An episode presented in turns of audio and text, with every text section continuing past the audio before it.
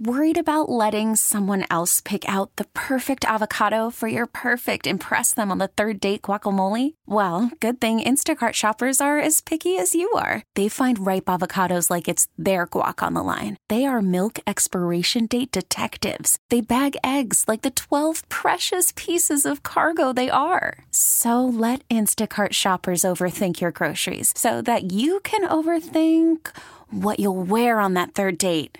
Download the Instacart app to get free delivery on your first three orders while supplies last. Minimum $10 per order. Additional terms apply. Welcome to another in a series of podcasts at Hines Reads, which you can find at WCCLradio.com /podcasts. Scroll down. You'll find Hines Reads.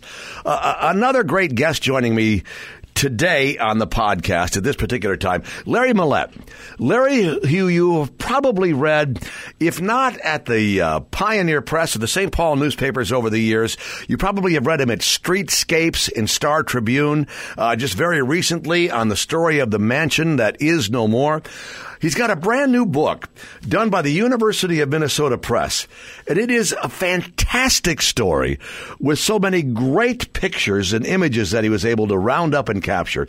The story is called Metropolitan Dreams, the scandalous rise and stunning fall of a Minneapolis masterpiece. Larry, hey, thanks for your time here on the podcast today. I hope people who have the same affinity for where we live that I possess, I hope that they will go look for this book and consider, buying it for themselves, because you really put together a tremendous story about the individuals involved in building a building that was downtown Minneapolis. You and I have chatted in the past about other buildings, Oh, and also your Sherlock Holmes series, your mystery series set in Minnesota. A lot of us didn't know until you wrote it that Sherlock Holmes had a strong Minnesota connection. It's amazing, isn't it? It is. But, first talk to me a little bit about your own personal affinity, because you must have a great interest in the architecture of these structures. Tell me a little bit about where that comes from and your connections, your feelings to these in regards to these buildings.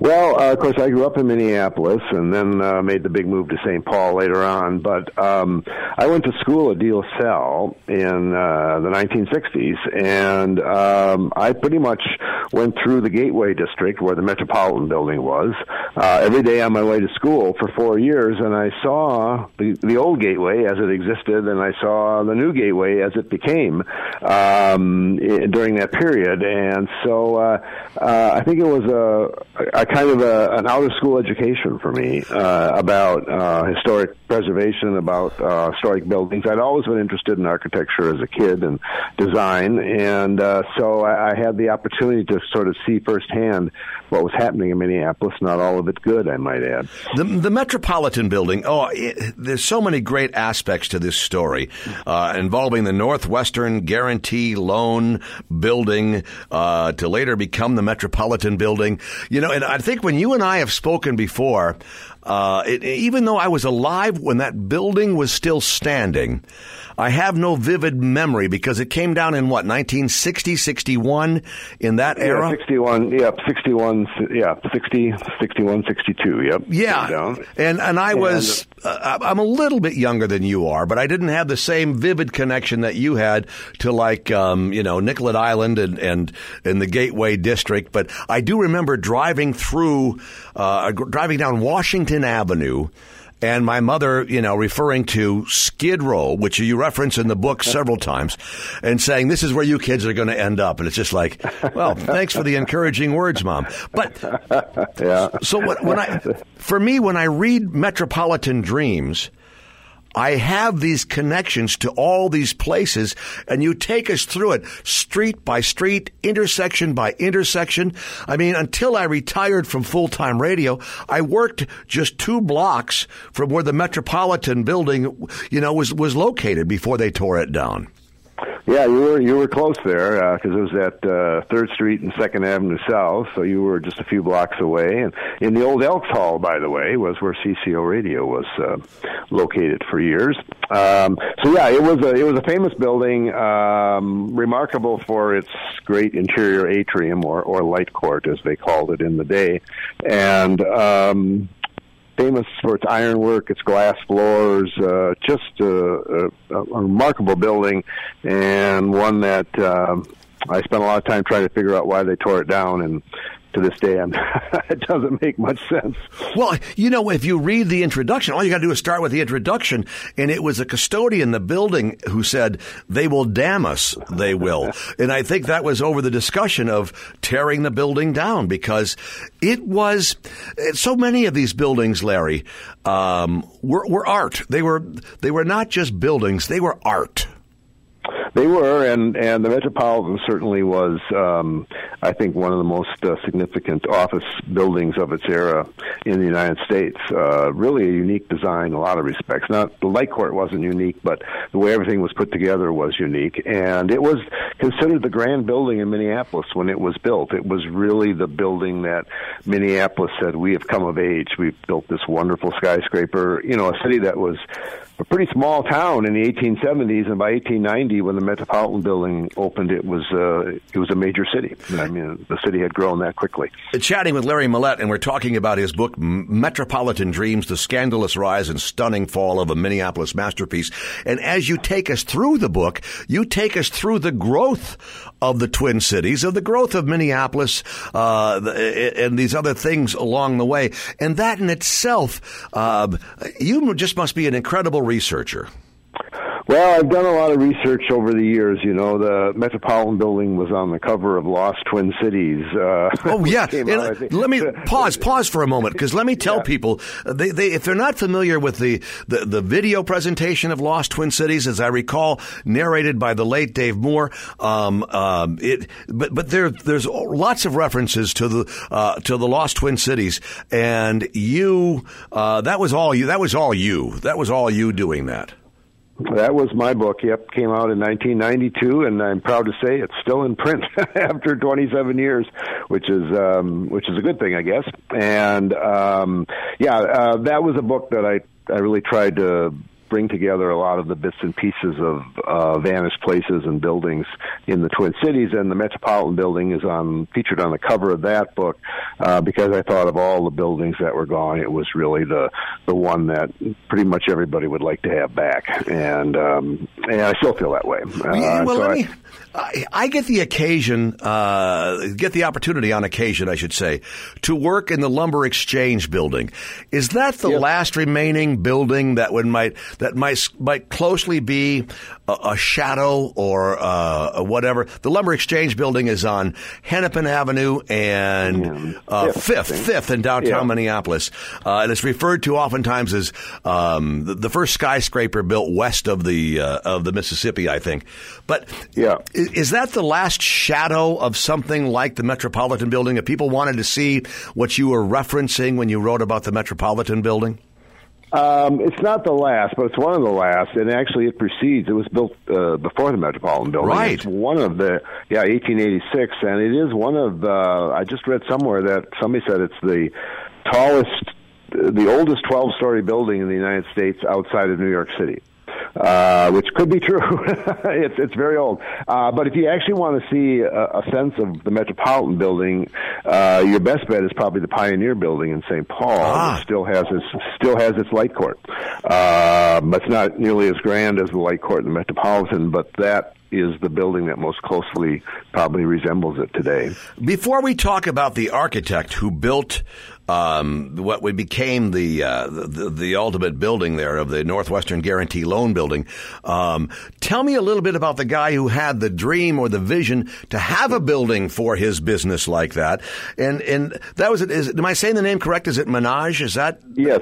Yep. Louis Menage. And he was a New Englander of French extraction who who grew up in Massachusetts, came out to Minnesota at a very young age, and parlayed pretty much nothing into a very successful company called the Northwestern Guarantee Loan Company in the 1880s. The problem was that the company was basically, as far as I can tell, a giant Ponzi scheme. Yeah, when I'm reading about Menage, I'm thinking so many others that you and I have both known that have been in the news more recently. It's just like, really, this is the same story. Yeah, it's an old story. Yeah, it really is in the United States. And yeah, he had this company that let's just say they were built on a lot of leverage, and they very successful company it seemed like on paper, and they built this very expensive building as their headquarters. And 3 years after it was built, came the Great Depression of 1893, which was the worst depression in American history up until that time, and Menage's company went belly up in a flash.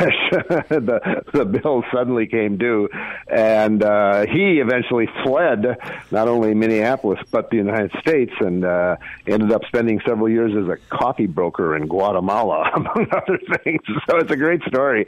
He was quite the character. Well, you do a great job, too, with all of the backstories of all of these characters, including the architect coming here from, I think, most directly from Milwaukee. And yep. It's amazing how he fell into favor with so many people of influence here for various projects around the area. Yeah, he did, and it is interesting. He was from Milwaukee. Townsend Mix was his name, and he had been very successful there, but he was kind of running out of steam, and somehow or other he hooked up with William Washburn of Minneapolis, of the Washburn Crosby Company fame, and the builder of the Soo Line Railroad, among other things. And he designed Washburn's huge mansion at Fair Oaks Park in Minneapolis, called Fair Oaks, where that park is today, was where Washburn's mansion and grounds were. And that was his first big commission in Minneapolis, and he started designing skyscrapers for the Globe newspapers and a number of other projects, and he got the big commission to do the Metropolitan Building, the Northwestern Guarantee Loan Building, and then he promptly died. He had tuberculosis, and he was dead within 4 months of the time that the building was completed. Well, there's so many different aspects of this when we get to your focus on the Gateway Park, which was literally Skid Row. I mean, there's a great image of people just, I don't know, just sleeping, passed out in various states or whatever, because they had nowhere else to go in 1937. Here's one of the fun things, though, about reading about Menage that I laughed out loud, and I apologize, was the fact that his board of directors, many of whom did not know that they were on the board, yes, including George Pillsbury, who I think, I recall reading, he had to sue to have himself removed from the board. Yes, although, you read stories like that and you wonder, well, maybe he did really know, but he decided that he didn't know after Menage started having his troubles. But yes, Menage was one of these guys who, had a way of drawing in people whether they knew it or not, and he was fast and loose with the facts, shall we say. Yeah. Well, do you think that today that the Metropolitan Building, the Guarantee Loan Building, the Metropolitan Building, do you think it would be torn down today? No, it wouldn't have been, and I believe had it lasted just another 10 years, if they had just left it alone, because it was doing all right. It wasn't losing money. It was a pretty well-occupied building. It had owners who wanted to keep it, but it lasted another 10 years. By that time, in the 70s, think of what happened to Landmark Center in St. Paul. There would have been plenty of people interested in restoring it. I think today it could be a boutique hotel. It could be a office building with a lot of wealthy lawyers in it. It could be residential apartments. Who knows? But there definitely would have I think it definitely would have been preserved and beautifully restored, and it wouldn't require the vast amount because the building was remarkably intact when they tore it down. I mean, it had the original elevators, the original hydraulic elevators were still running, 70 years after it was built. So it was a well-built building. They will damn us. They will. Yeah. Yeah. You know, and for me, I would love to see that today. I don't know if I don't think I have quite the same ardent, love for these places that you do, that you sound like you do have, but I would still like to see that today. And as I mentioned, every time I go into the Lumber Exchange Building, now, especially after reading Metropolitan Dreams, The Scandalous Rise and Stunning Fall of a Minneapolis Masterpiece, it's truly a great and amazing story. I encourage people who have any appreciation for where we live, I encourage them to get a copy of this book and read this book and then follow up with Lost Twin Cities. And just for fun, follow up with so many of the mysteries from Larry Millett. The Sherlock Holmes mysteries. What was the most recent one? The Eisenor Enigma. Yeah, you and I spoke about that when that one was out, when I was still on the radio full time. Yes, yes we did. Yep. What's next, Larry? I don't think you're not sitting still. No, I'm actually working on a contemporary mystery novel, my first one, and I hope to have that out later this year. We'll see how things go. It's called Pineland Serenade, and it's a kind of an offbeat mystery novel set in east central Minnesota. So that's what's coming up next. And if people go to startribune.com and just search, under the search, Larry Millett, you'll find so many, including very recent one in January on Streetscapes, that mansion story that you wrote about. Mansion, yep. Yeah. Do you feel that those would still be here today if they had lasted a little bit longer? Possibly. Mansions are tough, and they, especially the big houses, are hard to maintain if they're not, on a place like Summit Avenue. But some of them, yes, definitely. I think had they lasted another, especially the ones that went down in the 50s and 60s, if they had somehow survived a few more years, they might well have ended up being preserved. Do you drive through town and go, that would have been, that building that used to be there was cool. That one was great. Oh, that one was wonderful. Yeah, I used to drive my kids crazy, so I don't do it anymore. Yes, I can pretty much tell you what was on every block in downtown Minneapolis and St. Paul at one time or the other. Yeah, well, because I should point this out, when you were a part of the St. Paul newspaper organization, was it your collaborator Don Boxmeyer? Yeah. Don Boxmeyer wrote some great stories there too as well. So yeah. Hey, thank you. It was a lot of fun. Thank you for keeping those things alive in our memories. I truly appreciate it. Well, thank you. It was fun to talk with you. Metropolitan Dreams is the latest book. It is worth a read if you have any pride in where you live today here in the Twin Cities area. You need to read this book from Larry Millett. Thanks. We'll chat again soon, I hope. Okay. Good to talk to you. Take care. Bye.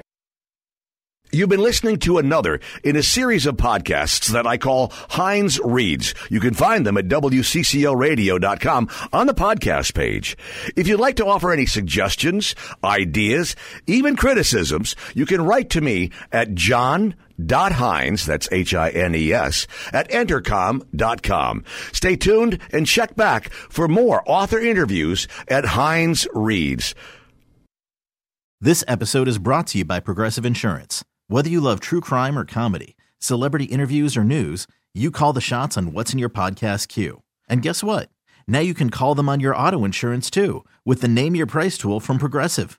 It works just the way it sounds. You tell Progressive how much you want to pay for car insurance, and they'll show you coverage options that fit your budget. Get your quote today at Progressive.com to join the over 28 million drivers who trust Progressive. Progressive Casualty Insurance Company and Affiliates. Price and coverage match limited by state law.